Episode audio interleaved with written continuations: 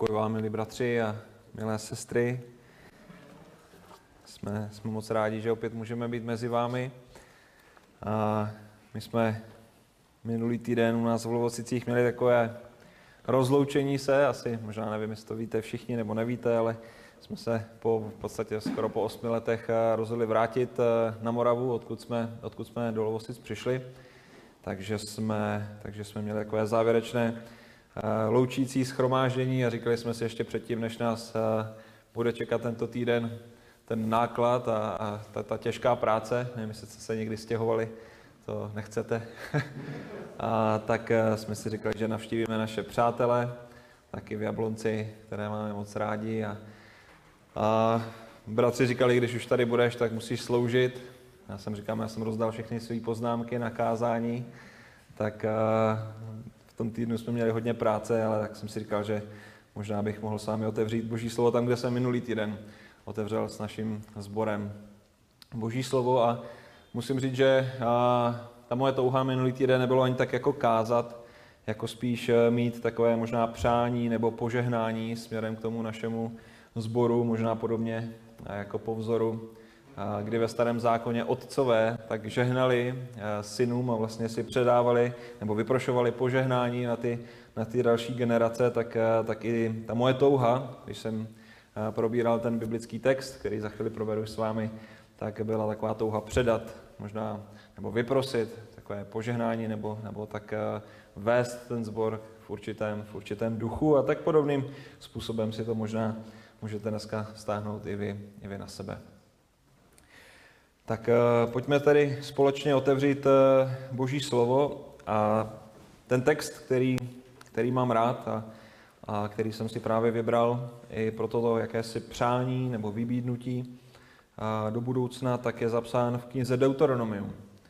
A pátá kniha Možíšova, desátá kapitola, je to určitě známý text, ačkoliv se objevuje možná pro nás v místě, které ne až tak úplně často otevíráme, tak věřím tomu, že, že ten text vám bude známý. Deuteronomium, 10. kapitola a budeme číst od 12. do 22. verše. Takže ještě jednou opakuji. Pátá kniha Mojžíšova, 10. kapitola od 12. do 22. verše a poprosím vás, abychom postali ke čtení tohoto slova.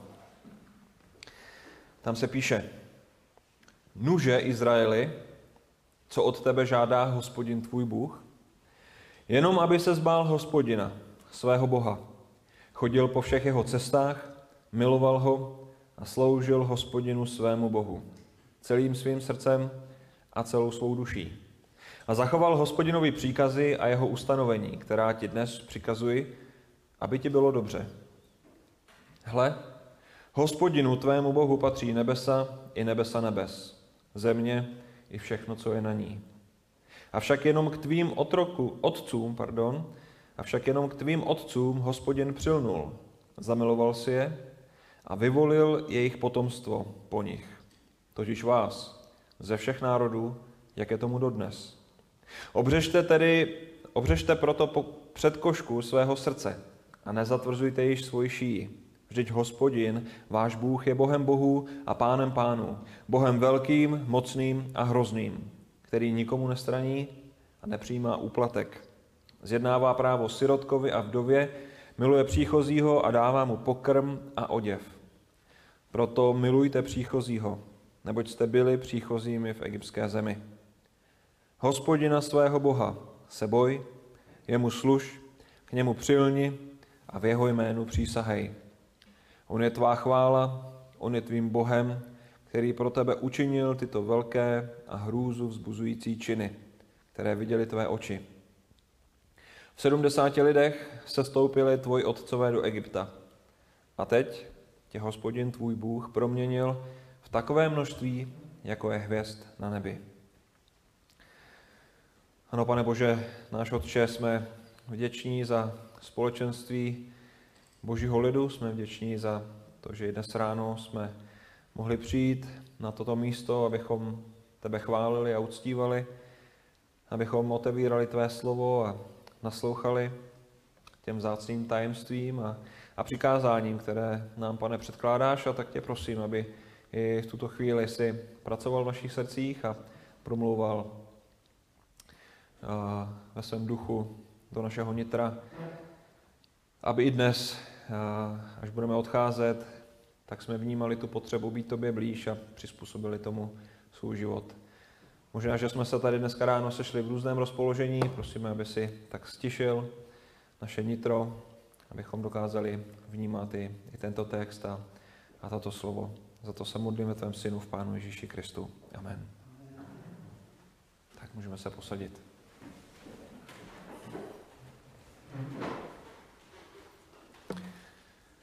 Milí bratři, milé sestry, Oliver Cromwell, anglický vojevůdce a politik žijící v 17. století, řekl jednoho dne určitému umělci, který maloval jeho portrét, že mu nezaplatí ani haléř, jestli obraz nebude vypadat přesně jako on. Tedy včetně všech nedostatků, včetně všech vat na kráse, včetně všech uhrů a bradavic, prostě všeho, co je na něm vidět. Očividně tento lord, protektor Anglie, Skotska a Jirska, když seděl malíři, tak měl stejnou odvahu, jako když vedl vojsko na bitevním poli. A jak bychom totiž reagovali my dnes? A většina z nás možná nemá takovou kuráž. Možná, že mnozí z nás jsou v rozpacích, když se podívají na své neretušované fotografie. Ve skutečnosti je ta dnešní doba taková, že si rádi připlatíme, když náš vzhled někdo právě na fotografiích nebo na obrázcích vylepší. Když na svatebních fotkách, ale i jiných fotkách ve Photoshopu upraví křivky, odstraní akné, zabarví tváře do červena, abychom měli takovou zdravou barvu.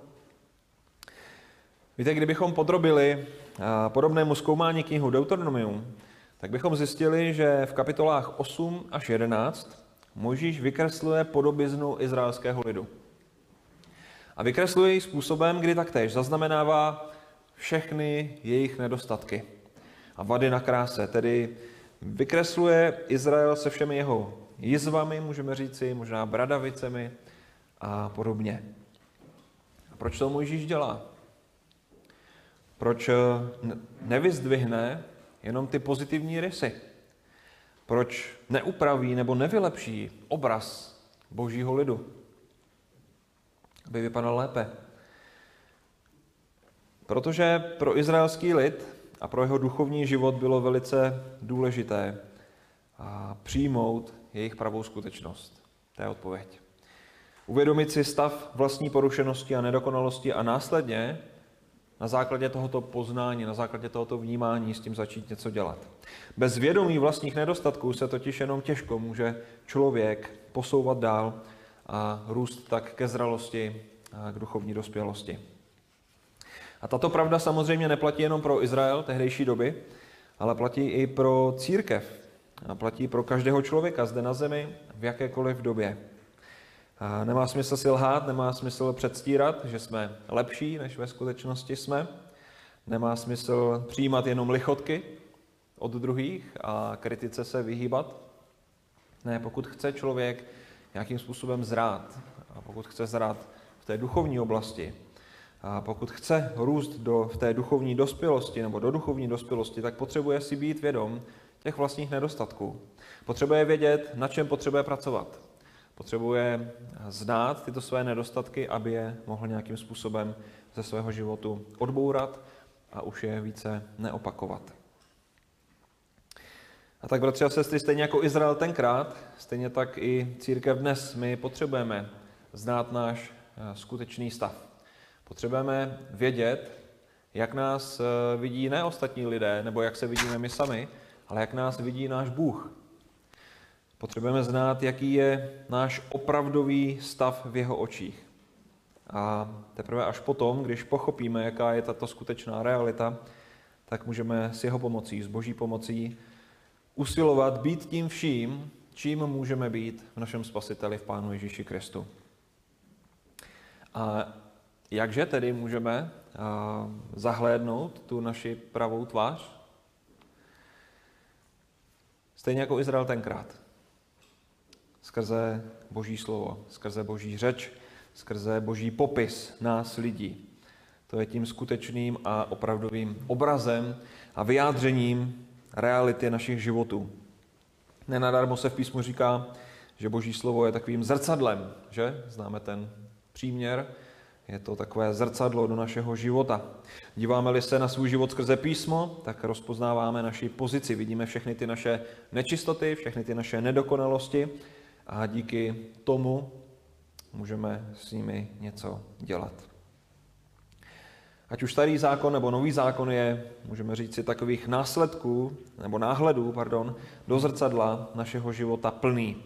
A je to pár dní zpátky, co jsem se začetl do prvního listu korinským, kde apoštol Pavel, kdybychom si otevřeli tuto pasáž, tak v první kapitole on nejdříve představuje místní, a když se bavíme o korinské církvi, tak můžeme říci, že představuje místní nedokonalé, každá církev je nedokonalá, ale ta korinská tak nějak zvlášť, tak eh, představuje místní nedokonalé církvi jejich výsadní postavení v Kristu. Takhle on začíná svůj dopis.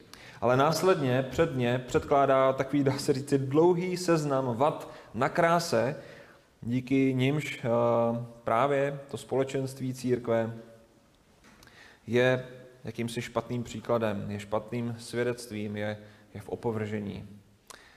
A poštol Pavel, inspirovaný Duchem Svatým tomuto sboru, předkládá jeden nedostatek po druhém a, a vybízí vlastně místní křesťany v Korintu k jejich nápravě. A představuje jim, jak má jejich život vypadat. A, a takto podobným způsobem, já jsem dal za příklad první list korinským, ale takto podobným způsobem my bychom si mohli otevřít v podstatě každý jeden novozákonní dopis nebo, nebo starozákonní dopis a, a ten princip bychom tam viděli stejný. Boží slovo promlouvá k božímu lidu a ukazuje mu na jejich nedostatečnost a ukazuje jim, jakým způsobem a mají věci ve svém životě napravit.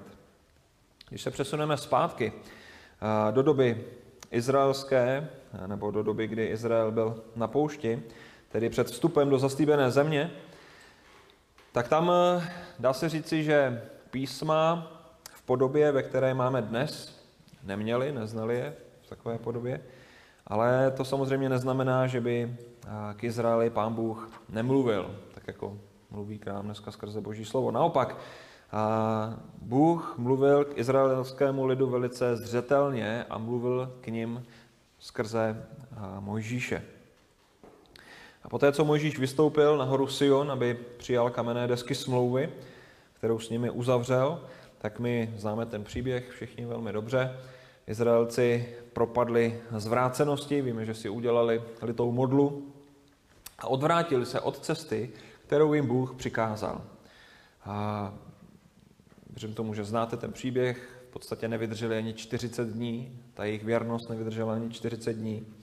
A to přesto, že viděli mocná znamení. A jak při svém odchodu z Egypta, tak i v tu chvíli, kdy na vrcholku hory Sion byl vlastně obrovský kouř dýmu, a neboť na něj se stoupil hospodin, aby z něj promluvil k Mojžíšovi. A, a tenkrát, když Mojžíš byl vlastně na tom vrcholku hory Sion, a, a promlouval s hospodinem, tak hospodin řekl takovou jednu větu na adresu izraelského lidu.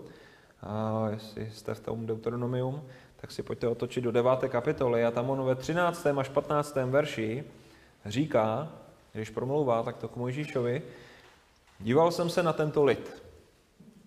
Hle, je to lid tvrdé šíje. Nech mě, a tě vyhladím a jejich jméno vymažu spod nebes. Tebe však učiním mocnějším a početnějším národem, nežli je tento. Co se stalo? Mojžíš, po té, co takto rozmluval s Bohem, tak víme, že se stoupil z hory, konfrontoval obecenství lidu a při té příležitosti my víme, že roztřískal ty, ty kamenné desky, které od hospodina dostal, že? Následně padl před hospodinem na tvář Přimlouval se za svůj lid a dalších 40 dní a 40 nocí nejedl chléb a nepil vodu. Jinými slovy, můžeme říci o Mojžíšovi, že to byl vedoucí, kterému záleželo na jeho lidu, který mu pán Bůh svěřil. S boží pomocí on je vyvedl ze zajetí z Egypta a nyní měl opět a jen pouze na mysli jejich dobro. I přes hřích, nebo jejich hřích, který spáchali, to, co je zlé v hospodinových očích a tím ho vlastně provokovali k hněvu, tak vidíme, že Mojžíš miluje tento svůj lid. A tak u Boha prosí a modlí se, mluvili jsme dneska o modlitbě, modlí se za smilování. A vidíme, jakou obrovskou moc ta modlitba má, protože hospodin tyto modlitby jednotlivce Mojžíše vyslyšel. V té době hospodin řekl Mojžíšovi, aby vytasal nové kamenné desky, stejně jako byly ty první, a, a vystoupil opět k němu na horu Sion. Tam k němu hospodin opět promluvil z ohně v den schromáždění, neboli napsal na desky stejný zápis, jako byl ten první. Deset slov, neboli deset přikázání. Poté poslal Mojžíše zpět k lidu, aby ho následně vyzval, ať vstane, jde před lidem a vstoupí a obsadí zemi, kterou přísahal otcům, že jim ji dá, nebo jejich otcům, že jim, že jim ji dá. A právě v tuto chvíli my se nacházíme v tom našem dnešním textu. Chtěl jsem, aby jsme měli a, takový celkový obraz té situace, ve které se nacházíme, proto jsem tak velice a, v rychlosti prošel ten nejbližší kontext. A předtím, než se lid měl tedy vydat na tuto cestu, tak vidíme, že Můžíš předstoupil před tento lid a promluvil k ním to, co mu hospodin položil na srdce. A tak tedy říká ten 12. verš, Nuže Izraeli, co od tebe žádá hospodin tvůj Bůh? Máte tam otazník, jako já? To je otázka, že? Nuže Izraeli, co od tebe žádá hospodin tvůj Bůh? Můžíš pokládá tuto otázku, ale vlastně se ani tak moc neptá. Protože on hned odpovídá. Je to taková řečnická otázka. A v této odpovědi neboli prohlášení my spatřujeme celkem takových pět základních požadavků, které má Bůh na svůj lid. Pět požadavků, které měl na tehdejší Izrael a jak za chvíli uvidíme, tak ale také pět požadavků, které má na nás dnes, na církev složenou ze všech národů světa. Jinými slovy, uvidíme dneska pět bodů, které by pro nás měly být velice živé.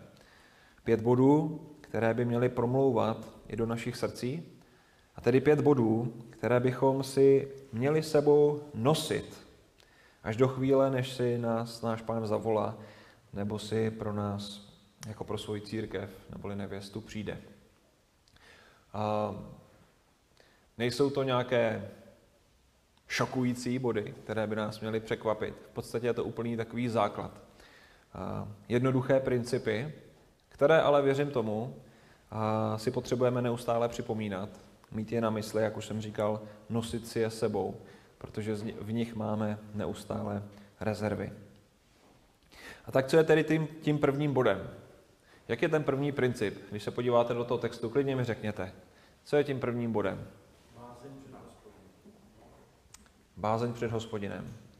A to, co je tam úžasné, on tam říká, já znovu položím tu otázku, nuže Izraeli, co od tebe hospodin žádá tvůj Bůh? A odpovídá, jenom aby se zbal hospodina svého Boha. Musím říct, že už to první slovo mě zaujalo. Slovo jenom. Když říká Mojžíš jenom, tak tím vlastně vyjadřuje, že toho není moc, co po nás Bůh chce. Toho, co po nás hospodin žádá, nebo co žádá od božího lidu. To slovo jenom nám evokuje, že vlastně Bůh na nás nevloží, nebo na náš hřebet nevloží, nebo na hřbet vyvoleného lidu takové množství věcí, které bychom nebyli schopné unést, snést, vykonat, udělat. Ne, on říká jenom. Jako by říkal, já chci jenom toto. A potom zmiňuje o něch pět věcí. To jenom se vztahuje na všech těch pět principů. A, a protože to je ale tedy jenom, tak věřím tomu, že to není něco nedosažitelného. My, ví, my víme a známe, jak si Izraelité postupným vývojem přidávali nová nová pravidla, že? Známe, známe tu historii, přidávali si nová přikázání, nad to, co jim hospodin nařídil, protože si mysleli, že budou možná víc duchovní, nebo že si víc zaslouží boží přízeň tím, že budou dodržovat větší zákazy nebo větší nějaké přikázání. A ty vlastně příkazy a, zákazy, které, které si přibírali k tomu, co jim hospodin nařídil nad rámec, tak e, narostly do takových rozměrů, až v podstatě nebyli schopni všechna tato nařízení a přikázání dodržet. A, a co, že je nebyli schopni dodržet? Oni častokrát nebyli schopni ani pojmout, už jich bylo tolik. A ta jejich, ty, ty jejich nové příkazy, přikázání a nařízení v podstatě jenom svazovaly nohy a staly se takovými neúnosnými břemeny. A Pán Ježíš Kristus, kdybychom přeskočili do Nového zákona, tak bychom viděli, jak například v Matouši 23 on toto kritizoval. Kritizoval, jak si, jak si zákonníci přibírali ta nová pravidla. A proč to, proč to kritizoval? No právě proto, že se z toho stal takový zákonický způsob života. A Pán Bůh to pro člověka udělal lehké, jednoduché, ale člověk sám si to udělal těžkým. A v dnešním textu tedy znova opakuji na otázku, co po člověku hospodin žádá, Možíš odpovídá jenom pět věcí. Nic víc. Někdo by možná mohl namítnout, no jo, ale vždyť písmo obsahuje mnohem více přikázání, mnohem více nařízení. Jenom před chvílí dal Bůh svému lidu deset slov, neboli deset přikázání. Ano, je to pravda. Ve skutečnosti je toho více, co se Pánu Bohu líbí a co po člověku žádá, ale věřím tomu, že to všechno už je jenom takovým odrazem těchto pěti zmíněných principů, které uvidíme v tom dnešním textu. Těchto pět principů z dnešní pasáže představuje jakýsi jasný základ, z něhož potom všechny ty ostatní věci přirozeně vyplývají. A tak tedy pět principů, které nejsou těžké. Jenom pět. Vlezou se nám na jednu ruku. A to znamená, můžeme si je jednoduše zapamatovat. A i malé dítě si může zapamatovat pět principů na jedné ruce a když si to může zapamatovat malé dítě, tak věřím tomu, že si to můžeme zapamatovat i my. A tak, jak je budeme probírat, tak si pamatujte, proč vás budu zkoušet. Jsem zkoušel i náš sbor, takže a říkám to dopředu, abyste na to byli připraveni. U nás jsem to neřekl. A tak tedy, které to jsou? Ta první tady už zazněla, nebo ten první princip. Jenom, aby se zbal hospodina svého Boha, neboli, jak jste správně řekli, bázeň před Bohem. Musím říct, že když přemýšlím o tom, co to znamená bázeň před Bohem, tak vidím obrovský deficit v dnešní době, v dnešní církvi. A nejsem až tak úplně starý, ale když se bavím s lidmi, kteří zažili generace před námi a, a, a přemýšlím a uvažuji nad tím, jakým způsobem se stavěla církev k Bohu před 30, 40, 50 lety, nebo když čtu nějaké, ať už eh, články nebo, nebo díla a bratří, kteří šli před námi ve víře 100, 200, 300 let zpátky, tak eh, si říkám, že jsme hodně ochuzeni o, o to, jakým způsobem vnímali ty generace před námi Boha a jakou bázeň k němu měli. Náš Bůh je, milí přátelé, opravdu veliký, je, je svatý a zaslouží si naši úctu, náš respekt. A jak říká Boží slovo, jeho, jeho skutky jsou, nelze vyspytovat, jsou nevyspytatelné. A jak se píše později od 14. verše v té dnešní pasáži, hle hospodinu, patří nebesa i nebesa nebes, země i všechno, co je na ní. Hospodin, milí přátelé, náš Bůh je, je stvořitelem, jemu patří nejenom tento svět a všechno, co je na něm, ale celý vesmír. On je ten, který učinil veliký vesmír, i ty vzdálená místa, na která my nedokážeme vůbec dosáhnout. To je, to je dílo jeho rukou, on tohle všechno učinil a, nebo respektive dílo jeho rukou. To je takový obrat, že? On to učinil svým slovem, on to učinil dechem svých úst. Jeho moc, jeho moc je neskonalá. My lidé, respektive cokoliv jiného, nejsme vedle boží velikosti a jeho moci vůbec nic. Bůh je náš stvořitel a pána, jak se píše v Koloským 1.16, neboť v něm bylo stvořeno všechno na nebesích i na zemi, věci viditelné i neviditelné, ať trůny nebo panstva, vlády nebo autority, všechno je stvořeno skrze něho a pro něho. Ten text se vztahuje ke Kristu, ale náš Kristus je Bůh všemohoucí. Když si uvědomíme, co všechno Bůh učinil a jak to učinil, tak musíme žasnout nad jeho mocí. A pokud nám to nestačí, respektive pokud by to tenkrát nestačilo izraelskému lidu, který možná neměl úplně takové povědomí o planetě a o vesmíru, jako máme my dnes díky moderní technologii, tak víte, stačilo se podívat na boží moc jenom ve chvíli, kdy je Bůh vyváděl z Egypta.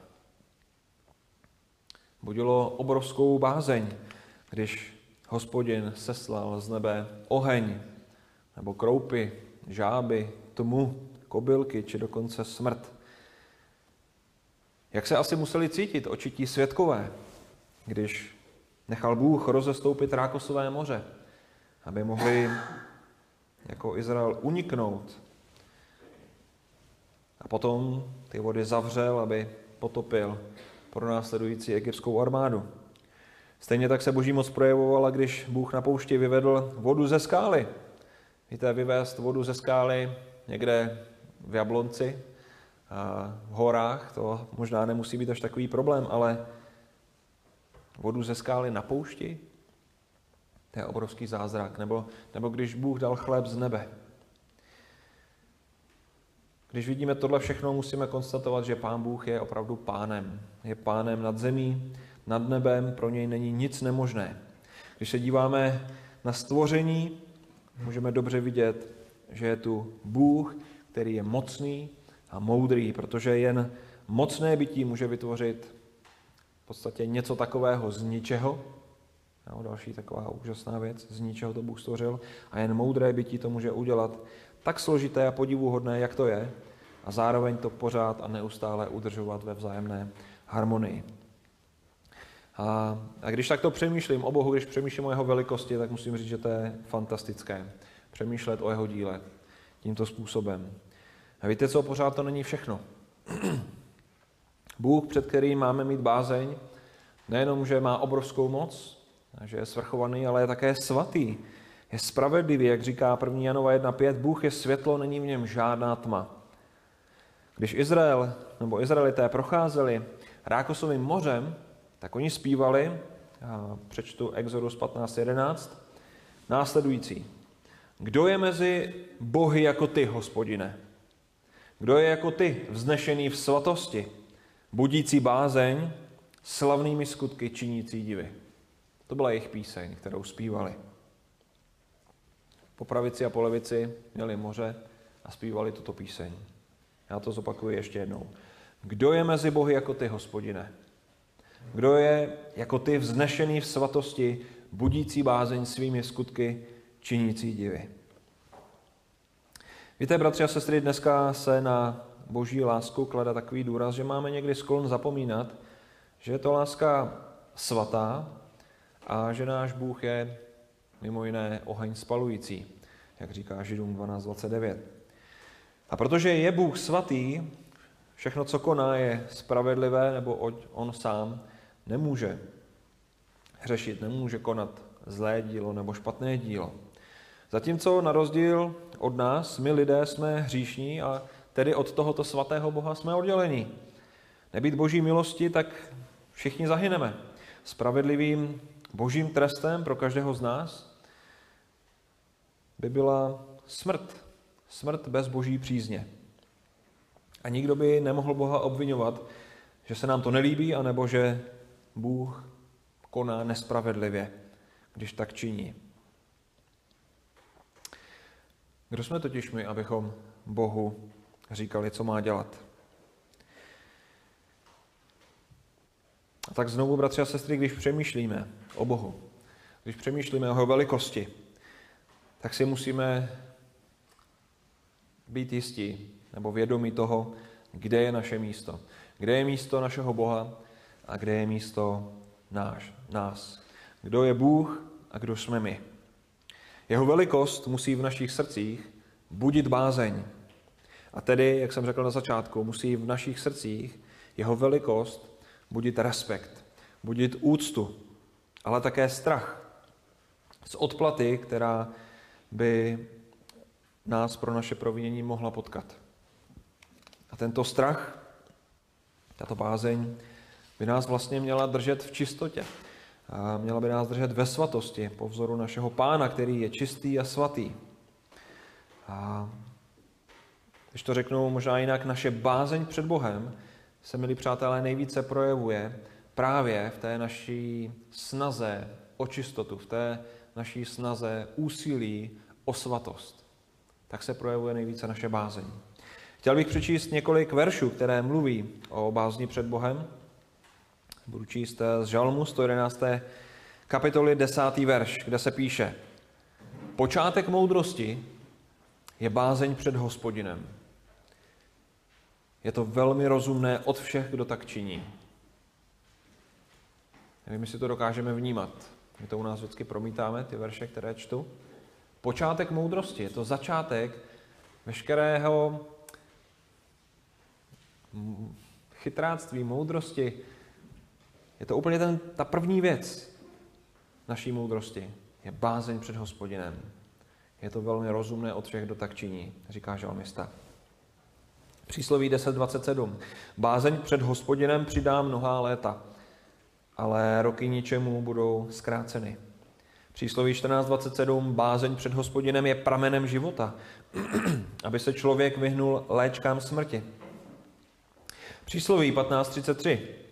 Bázeň před hospodinem je kázní moudrosti. Před slávou je pokora. Přísloví 28.14. Blahoslavený je člověk, který má ustavičně bázeň, ale kdo zatvrzuje své srdce, padne do zla. A ještě jeden poslední z Izajáše 8.13. Hospodin zástupu, jen on vám budíš svatý. On je vaše bázeň a on je vaše strachování. Já bych mohl pokračovat. Písmo je plné veršů, které mluví o bázní před Bohem. Ale věřím tomu, že rozumíme tomu, co nám tyto verše obecně chtějí říct. K čemu nás tyto verše volají. Bůh toho po nás nechce mnoho. Jenom za prvé, abychom se báli hospodina. Abychom se báli svého Boha, který je svatý, který je spravedlivý a který je mocný. Jen bázeň před svatým Bohem, tedy náš respekt, úcta, nás totiž pokořují a drží v ostražitosti před hříchem. A tak to bylo za prvé, pamatujte si, bázeň před hospodinem. Za druhé, co říká ten text? Chodit po všech jeho cestách. Děkuji. Za druhé, chodit po všech jeho cestách. Víte, milí přátelé, bratři a sestry, máme v podstatě jenom dvě možnosti. Buď chodit po svých cestách, nebo chodit po božích cestách. Tedy buď chodit tak, jak se nám zachce, tak, jak se nám líbí, nebo chodit po cestách, které se líbí našemu Pánu, Bohu. Když to řeknu ještě jinak, buď chodit s Bohem, nebo chodit bez Boha. Desítky a možná stovky odkazů ve starém zákoně nám ukazují, jak v průběhu historie všemožní vůdci, králové a panovníci buď chodili, anebo nechodili po hospodinových cestách. A podle toho, či chodili nebo nechodili, podle toho s nimi Bůh jednal. Jinými slovy, tedy buď chodili s Bohem, a tedy kdekoliv se nacházeli, tak mu vzdávali chválu a úctu, kterou si zaslouží a, a proto odstraňovali vždycky všechny ty modly a, a, a návrší a podobně. Stavěli si je, teď jsem to poplet. Buď s Bohem nechodili a stavěli si všechny tyto návrší a, a modly a tak dále, a, a nebo s Bohem chodili a všechny tyto návrší a modly bourali. Jinými slovy, to, co znamená chodit nebo, nebo, nebo nechodit po božích cestách, je žít nebo nežít podle boží vůle. dělat nebo nedělat to, co se líbí Bohu, to, co je, to, co je hezké nebo příjemné v jeho očích. Žalm 128.1 říká, blahoslavený je každý, kdo se bojí hospodina. A hnedka v návaznosti, tady máme tu první věc, ten první princip, kdo se bojí hospodina. Ten, kdo chodí po jeho cestách. Pokračuje takhle verš. Takže ještě jednou, blahoslavený je každý, kdo se bojí hospodina, ten, kdo chodí po jeho cestách. Přísloví 3.6. Poznávej ho na všech svých cestách, on napřímí tvé stezky. A ještě jeden verš. Žalm 119.59. Přemýšlím o, tv- o svých cestách, říká žalmista, a obracím své nohy ke tvým svědectvím. Chceme-li se, milí přátelé, držet božích cest a po nich chodit, potřebujeme o těchto božích cestách uvažovat. Potřebujeme vnímat boží svědectví, potřebujeme vnímat boží vůli a následně ji potřebujeme uvádět vlastně do současnosti s naším životem a to tak, že to nejsme my, kdo řídí naše kroky, není to to naše já, ty naše představy a naše touhy a naše vůle, ale je to On, kdo nás vede.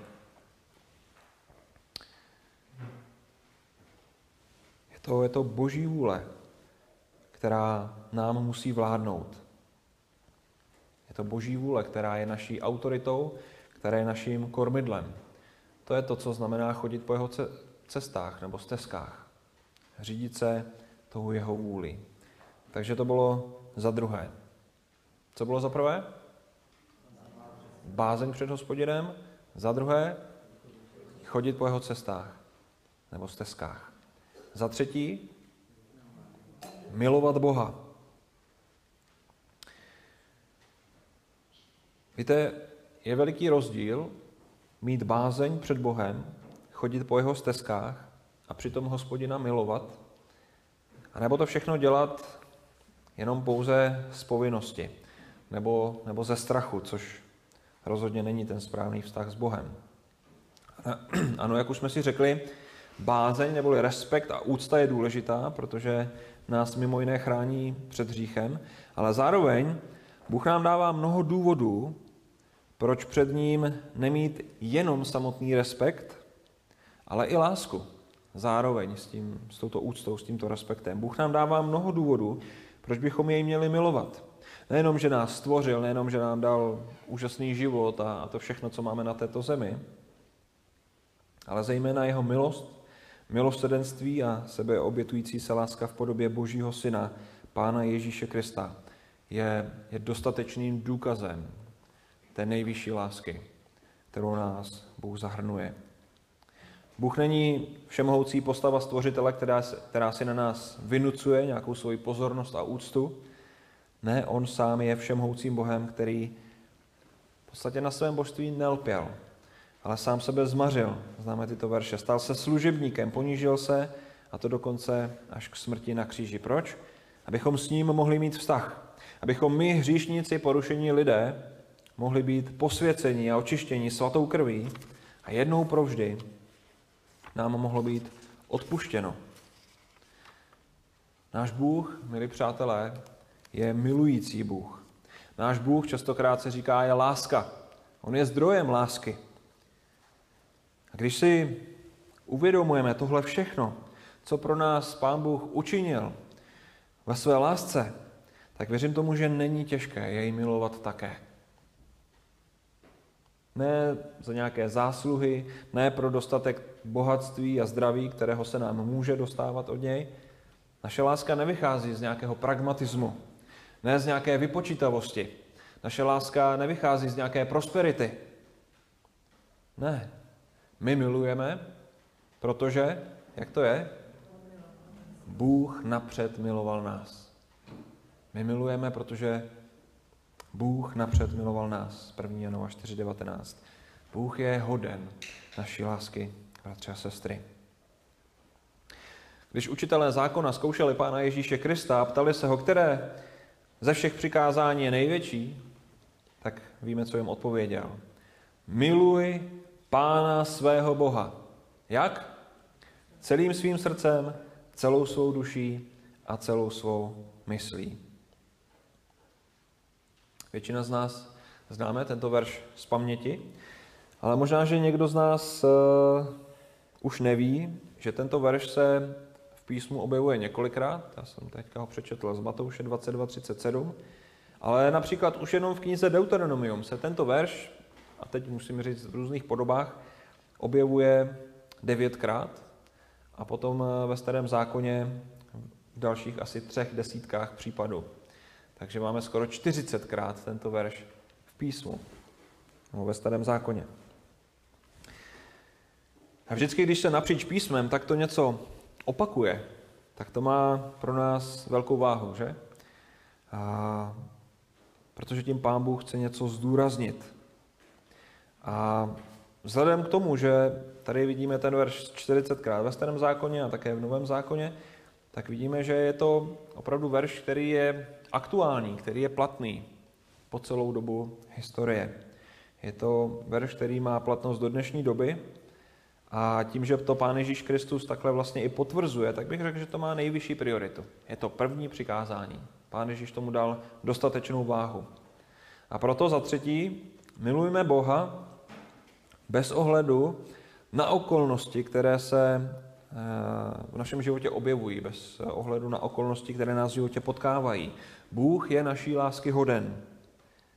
A to nejenom nějaké lásky, ale lásky, která v našem životě zaujímá první místo. A to je totiž to, co znamenají ty verše milovat celým svým srdcem, celou svou duší a celou svou myslí. Je to láska, která má první místo. A má vyšší prioritu než láska k čemukoliv jinému. Nikdo a nic si nezaslouží naši lásku tak, jako si ji zaslouží náš Pán, Stvořitel a Spasitel. Takže to bylo za třetí. Co bylo za druhé? Za prvé? Za čtvrté? To nás teď čeká. Sloužit hospodinu svému celým svým srdcem a celou svou duší. V podstatě se nám tady opakuje ta nejvyšší priorita, že? Vidíme to, když Mojžíš zdůrazňuje celé srdce a celou duši. Ovšem tentokrát ne ve spojitosti s láskou, jako jsme to viděli u Matouše, ale se službou. A ve skutečnosti je to tak, že když my máme na prvním místě lásku k Bohu, tak už není potom těžké mít následně i službu jako nejvyšší prioritu. Že? Milujeme-li Boha, Krista, Spasitele na prvním místě, tak z toho automaticky vychází naše služba. A zákonně, zákonitě to patří obráceně. Pokud nesloužíme, možná máme malou lásku, je potřeba s tím něco dělat. Ale co se myslí tou službou, když tady mluví Možíš o službě? Na prvním místě, když to vztáhneme na sebe v dnešní době, na církev, tak asi první, co nás napadne ohledně služby, tak je, tak je obecně sdílení evangelia, nějaká praktická i duchovní služba v rámci církve a podobně. Ale věřím tomu, bratři a sestry, že ten význam, o kterém tady mluví Mojžíš, co od nás žádá Bůh, je mnohem širší. V tehdejší době se služby okolo stánku, umluvy a později chrámu ujímali pouze kněží a nikdo jiný. Ale tento verš vyzývá ke službě i všechny ostatní. A proto se pod službou, věřím tomu, myslí obecně nejenom služba okolo bohoslužby, okolo nějakého duchovního růstu a budování, ale i osobní uctívání a život pod autoritou Božího slova. To je ta pravá bohoslužba. A celý ten náš život má být službou, když to řeknu takhle. A nesloužím nárazově, nesloužím jenom v určité dny v týdnu, měsíci nebo v roce, neuctívám Pána Boha jenom při bohoslužbách, ale mám jej ctít a přinášet mu chválu neustále. To je pravá bohoslužba. V Novém zákoně to nádherně a úžasně popsala poštol Pavel v listu Římanům ve 12. kapitole. Všichni známe. Vybízím vás tedy, bratři, skrze milosrdenství Boží, abyste vydali svá těla v oběť živou, svatou a příjemnou Bohu. To je vaše rozumná, a pokud máte český studijní překlad jako já, služba Bohu. Vydávání našich těl je služba. To je to, co od nás hospodin žádá. Máme-li sloužit hospodinu svému Bohu celým svým srdcem a celou svou duší, musíme tak činit stále ve svém přirozeném životě. A tedy toto vyžaduje naši pozornost. A nesmíme nechat naši službu, zaměření na Boha a přemýšlení o božích věcech nějaké náhodě, tedy nějakým náhodným setkáním, ale musíme o božích věcech neustále rozjímat, když to má být celým srdcem a celou svou duší. A potřebujeme nad tím uvažovat. A to ať vstávám, nebo uléhám, ať snídám, nebo večeřím, ať jsem v práci, ve škole, nebo někde na dovolené. Potřebuji mít na zřeteli takovéto kristovské smýšlení. A co bylo kristovským smýšlením? Co bylo jeho nejvyšším cílem? Oslavit Boha že? vyvýšit Otce. A stejně tak to musí být s námi. To, o čem rozjímá má mysl, tak tím vím, že přetékáme srdce. A pokud tedy mám sloužit Bohu celým srdcem, potřebuji nejdříve, aby se tím v plnosti zabývala moje mysl. Musím mít v plánu ve svém životě, že chci sloužit Bohu. Možná, že nemám dar stát zakazatelnou a kázat. Možná, že nemám dar nevím, nějaké praktické služby a činnosti kdekoliv jinde, ale možná mám jiné dary a potřebuji nad tím uvažovat. Potřebuji mít plán ve svém životě, že chci oslavit Boha. Chci mu sloužit celým svým životem. A je úplně jedno, jestli jsem doma s rodinou, nebo jestli jsem se sousedem někde před domem, nebo, nebo kdekoliv jinde. Potřebuji nad tím uvažovat a potřebuji mít plán, protože když nebudu mít plán, tak nebudu sloužit. A už jsme si řekli, že náš Bůh je pán, je velký a mocný, on je náš stvořitel a tvůrce a my jsme dílo jeho rukou. A někomu se to možná nemusí líbit, ale my jsme, a boží slovo o tom tak mluví, my jsme dulos. Víte, co to je dulos? Řecké slovo dulos. Denny to ví, má řecké předky. Co to je Denny? Otrok. My jsme otroci. A některé naše překlady to překládají jako služebníci a svým způsobem je to, je to proměnlivý termín, i když se budeme bavit o otroctví nebo otrocích, a častokrát si možná představíme takový ten kruh, jak tam jsou na těch řetězech ti otroci a, a točí někde, já nevím, jestli vodu vytahu nebo něco, ale to není úplně ten pravý obraz otroctví eh, novozákonní doby. A nevím, jestli jsem tady o tom mluvil v minulosti u nás ve sboru, eh, když jsme procházeli evangelia, tak jsem říkal, že někteří otroci byli jako součást rodiny. A byli to otroci, kteří vykonávali důležitou a podstatnou práci svých, u svých pánů. Někteří byli lékaři, někteří byli hudebníci, někteří byli knihovníci a samozřejmě někteří byli uh, dělníci, kteří pracovali, ale byli vděční za to, že mají třeba toho svého pána, protože kdyby ho neměli, oni by možná vůbec nepřežili.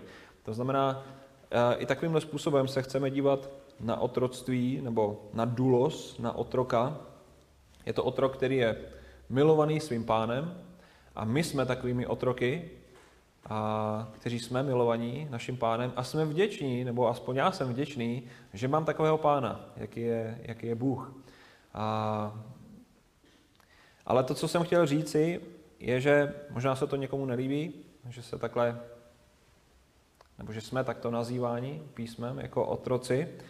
A proč? Protože právě si představí toho otroka, který je v těch řetězech a tak dále. To není ten skutečný obraz. Ale přesto jsme otroci, kteří jsou těmi služebníky, jsme sloužící otroci. A pokud, mám, pokud nás Pán Bůh vybízí ke službě, potřebujeme sloužit. A známe i spoustu příkladů z minulosti a nejenom z písma, že bylo spoustu otroků, kteří byli nevěrní svým pánům a, nechtěli jim sloužit a tak dále, tak toto nemá vypadat v našem životě. A Pán Ježíš Kristus v Lukášovi 4.8 říká, je napsáno, pánu svému Bohu se budeš klanět a jemu jedinému sloužit. Je to další, nebo příkaz, který vychází z tohoto základu, máme sloužit našemu pánu. A je tam takové slovo, jemu jedinému máme sloužit. Když se nad tím zamyslíme v kontextu Izraele na poušti, jak vypadala tehdejší služba Izraele? Sloužili pouze a jedině svému Bohu, Izraelci? A ta jejich služba nebyla moc slavná, že? Víme, jak, jak dopadly. A, ale dobře, nebavme se o cizích. Jak vypadá naše služba? Jak vypadá moje služba? Jak vypadá tvoje služba? Komu sloužíme? Sloužíme Bohu? Nebo sloužíme sami sobě, svému břichu, svému pohodlí nebo tomuto světu? Opět Pán Ježíš Kristus říká v Lukášovi 16.13, žádný sluha nemůže sloužit dvěma pánům. Neboť jednoho bude nenávidět a druhého milovat. Jednoho se bude držet a druhým bude pohrdat. Nemůžete sloužit Bohu i mamonu.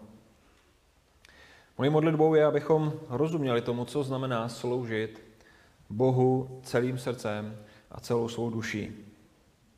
Aby naše mysl byla ve všem, co děláme, zaměřená na našeho pána a z toho se potom odvíjel celý náš život, který je, nebo který by měl být nádhernou bohoslužbou. Celý náš život, ať se nacházíme kdekoliv, by měl být nádhernou bohoslužbou, neboť oslavuje, neboť oslavuje Boha. Měl by, měl by být takovou nádhernou vůní našemu spasiteli. Takže to bylo za čtvrté. Co bylo za třetí? Milovat. Za prvé? Za třetí? Za čtvrté? Sloužit. A za páté? Zachovávat hospodinovi příkazy a jeho ustanovení. Bratři a sestry, jak říká list v Římanům 13.10, naplněním zákona je tedy láska. A to je pravda. A ono to platí obráceně, že? Důsledkem naší lásky usilujeme o naplnění zákona. Nemyslíte? Důsledkem naší lásky usilujeme o naplnění zákona.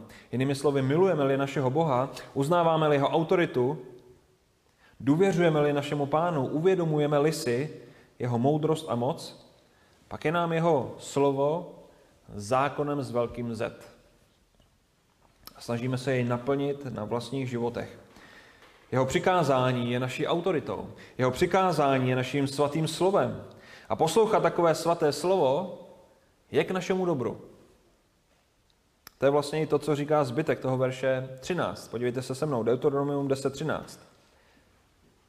Tam se píše, když to svým tím začátkem, jenom abys, a teďka já mám ten poslední princip, zachovával hospodinovi příkazy a jeho ustanovení, která ti dnes přikazuji, aby ti bylo dobře. Že? Máme zachovávat hospodinovi příkazy, aby nám bylo dobře. Nezachovávat, tak a teď mi spadly poznámky,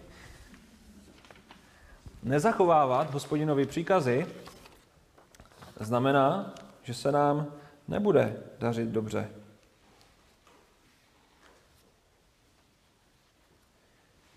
Co bych chtěl říci, nebo to, co nám Možíš komunikuje skrze tento svůj text, je, že Bůh to s námi, nebo s božím lidem, myslí dobře. A proto nám tyto své příkazy dal. Protože to Bůh s námi myslí dobře, proto nám dal Boží slovo. A když jsme jeho slovu poslušní, můžeme s ním mít nejenom společenství a dozvídat se o něm mnoho zajímavých věcí, o tom, kdo je náš Bůh, ale můžeme se také těšit z jeho dobrodiní. Protože se, pokud se držíme jeho slova, tak se vyhneme opravdu spoustu smutným důsledkům neposlušnosti nebo, nebo nezřízeného života, který bychom jinak žili. Pokud se držíme Božího slova, tak se nám daří mnohem lépe nebo dobře, protože zachováváme jeho přikázání, která jsou dobrá a vlastně pro náš život jsou dobrá, nebo nějaký jiný ekvivalent mě zrovna nenapadá. Když Pán Ježíš Kristus vstal z mrtvých a 40 dní chodil ještě po této zemi, tak těsně před svým odchodem promluvil ke svým učedníkům a řekl jim, nejznámější, nebo druhý nejznámější verš Bibli, Matouš 28, 19, 20. Jděte tedy a čiňte učedníky ze všech národů. Křtěte je ve jméno Otce i Syna i Ducha Svatého, a teď ta důležitá věc, kterou chci zdůraznit, a učte je zachovávat všechno, co jsem vám přikázal. Víte, bratři a sestry, nejenom, že sami máme zachovávat boží přikázání, aby nám bylo dobře, ale máme i ostatní tomu učit. Skutečnost, či tak činíme, nás vyvádí z osobní zóny pasivity a sobectví a naopak právě nečinnost tohoto povolání ukazuje na naši nedostatečnou lásku. To už jsem před chvíli řekl. Pán Ježíš Kristus říká, Jan 14.23, kdo mě miluje, bude zachovávat mé slovo. A víte, a věřím tomu, že to tady v tomhle sboru nemusím zdůrazňovat, zachovávat jeho slovo neznamená se na jeho slovo nějakým způsobem jenom odkazovat. Neznamená to o božím slově mluvit nebo o božím slově argumentovat. To není to ono. Neznamená to vybírat si jenom některé verše, které se nám hodí, ani si je vytrhávat z kontextu a upravovat podle své vůle. Zachovávat boží slovo znamená být poslušní tomu, co Bůh skutečně po nás chce. Ať se nám to líbí, nebo se nám to nelíbí. Potřebujeme zachovávat Boží slovo tak, jak je to dáno. Pokud Boží slovo říká A, potřebujeme činit A. Pokud Boží slovo říká B, musíme činit B. A pokud si nejsme jistí, jestli Boží slovo říká A nebo B, tak se potřebujeme pokořit, modlit se, více studovat a zkoumat jeho vůli. Když se apoštol Pavel loučil se staršími efeského sboru, které si zavolal do Milétu, tak si byl vědom, že po jeho odchodu přijdou do sboru těžkosti a že přijdou do sboru problémy. Že místní sbor bude pod tlakem jak zvenčí, tak ale také zevnitř. Pavel tam nepředjímá úplně do detailu, jak celá situace dopadne, ale to, co říká ve skutcích 20.32, je a nyní vás svěřuji Bohu a jeho milosti, které má moc vás zbudovat a dát vám dědictví mezi všemi posvěcenými. Dnešní církev, podobně jako církev v jakékoliv době, věřím tomu, že čelí určitým tlakům. A to jak zvenku, tak ale také zevnitř. A věřím tomu, že to znáte. A asi si nikdo z nás nemyslí, že všechny sbory jsou úplně dokonalé a v žádných sborech nejsou žádné problémy. Častokrát my jsme nespokojení v našich sborech a, a chtěli bychom jim tam do, tam do druhého sboru, protože tam je ta louka zelenější a přijde nám, že tam žádné problémy nejsou. Já taky v minulosti jsem přišel do nějakého sboru a byl jsem úplně nadšený a, a pak tomu, když jsem šel na návštěvu a bavili jsme se, tak jsem najednou byl v šoku, protože na bohoslužbě to vypadalo jako úžasný, dokonalý sbor, ale ve skutečnosti ten sbor měl obrovské problémy a, a možná to byla do jisté míry jenom maska nebo přetvářka. Ne, my jako sbory jsme vystaveni tlakům. Podobně jako efeský sbor byl vystavený a poštol Pavel říká, vím, co se stane po té, co odejdu, jak to bude vypadat, že přijdou falešní učitelé, že tam ten, ten tlak bude zvenčí, ale také zevnitř. A, a my to máme častokrát podobné. V našich sborech máme spoustu problémů. Ty problémy často nejsou malé. A jsou různé těžkosti, jsou různé tlaky, ale to, co bych chtěl říci a to, co říká poštol Pavel, je, že my máme všechno, co potřebujeme k tomu, abychom těmto tlakům nebo problémům možná předešli, anebo pokud ne předešli, tak je dokázali úspěšně zvládnout. Co tam Pavel říká? Komu je svěřuje? A poštol Pavel odchází. Ta autorita, poštol Pavel odchází, nebo on se s nima setkává, když cestuje zpátky do Jeruzaléma, ale předává je jiné autoritě. A co tam říká v tom verši, jsem to četl? Nyní vás svěřuji Bohu a slovu jeho milosti. Že? On je předává božímu slovu. K tomu, aby byli schopni předejít nebo úspěšně zvládnout ty těžkosti, které přijdou do jejich sboru, tak se potřebují držet božího slova. Víte, kdyby oni a stejně tak my, kdybychom se drželi nějakých svých představ, své vůle, svých tradicí, které bychom protlačovali do čela, tak to bude bolet a možná to nepřežijeme. Když eh, se povezeme pouze na nějaké úrovni tradice nebo vlně tradice, tak to bude možná prázdné, bude to mrtvé. Ale když budeme plně závislí na Bohu, když budeme plně závislí na jeho vůli, když budeme hledat jeho řešení, jeho aplikaci na naši situaci, Když se budeme držet jeho slova v duchu a v pravdě, tak věřím tomu, že nás opravdu nepotká žádná zkouška, nebo vás nepotká žádná zkouška, kterou byste nebyli schopni zvládnout. Ve skutečnosti, když se budeme držet všech těch pěti principů, které jsem dneska zmínil, prošel, a jak jsem říkal na začátku, to nejsou žádné nové věci, nic, co by nás mělo šokovat, jsou to naprosté základy. Když se budeme držet všech těchto pěti principů, o kterých jsem dneska mluvil, tak budeme těmto komplikacím, nebo těmto komplikacím a těžkostem, ať už v našem životě nebo ve sborovém životě, předcházet. Čím více se těch principů budeme držet, tím více a budeme těmto těžkostem předcházet. Čím méně se jich budeme držet, tím samozřejmě ty naše životy budou mnohem komplikovanější a složitější a bolestivější. Jsou to principy, o kterých jsem říkal na začátku, že jsou dobré a užitečné pro Izrael v tehdejší době, ale zároveň, jak jsem zmínil několikrát, jsou to dobré principy i pro nás, pro církev v 21. století. A proč si to dovolím tvrdit, když ten 12. verš začíná nuže Izraeli, já říkám nuže, jablonečtí, nuže, lovosičtí, nuže, křesťané v České republice nebo v 21. století, co o tebe žádá Bůh. Podívejte se se mnou na ten verš 15. To je úžasný verš. Strašně jsem z něho nadšený. Tam se píše, avšak jenom k tvým otcům hospodin přilnul, zamiloval si je a vyvolil jejich potomstvo po nich, totiž vás, ze všech národů, jak je tomu dodnes. Ze všech národů, jak je tomu dodnes? Co to tady dělá? Taková věta. Možíš hovoří pouze k Izraeli, které vyvedl z Egypta. A najednou mluví přitom o vyvoleném lidu ze všech národů. Ano, přesně, přesně tak. Možíš mluví. Obrací se ke všem národům. Už se zde zrcadlí to dávné tajemství, které Bůh zamýšlel dříve, než založil tento svět. Už zde vidíme určitý předobraz církve, kterou si Bůh zamiloval a přilnul k ní. A proto stejně jako měli činit Izraelci, tak i vy, jablonečtí, před košku svého srdce a nezatvrzujte již svou tvrdou šíji. Jak se to dělá? Jak se projevuje smlouva znamení na našich srdcích, že patříme Bohu? Jednoduše. Jenom tak, že budeme mít bázeň před hospodinem, budeme chodit po jeho cestách, budeme jej milovat, budeme mu sloužit celým srdcem a celou duší a za páté budeme zachovávat všechny jeho příkazy a ustanovení.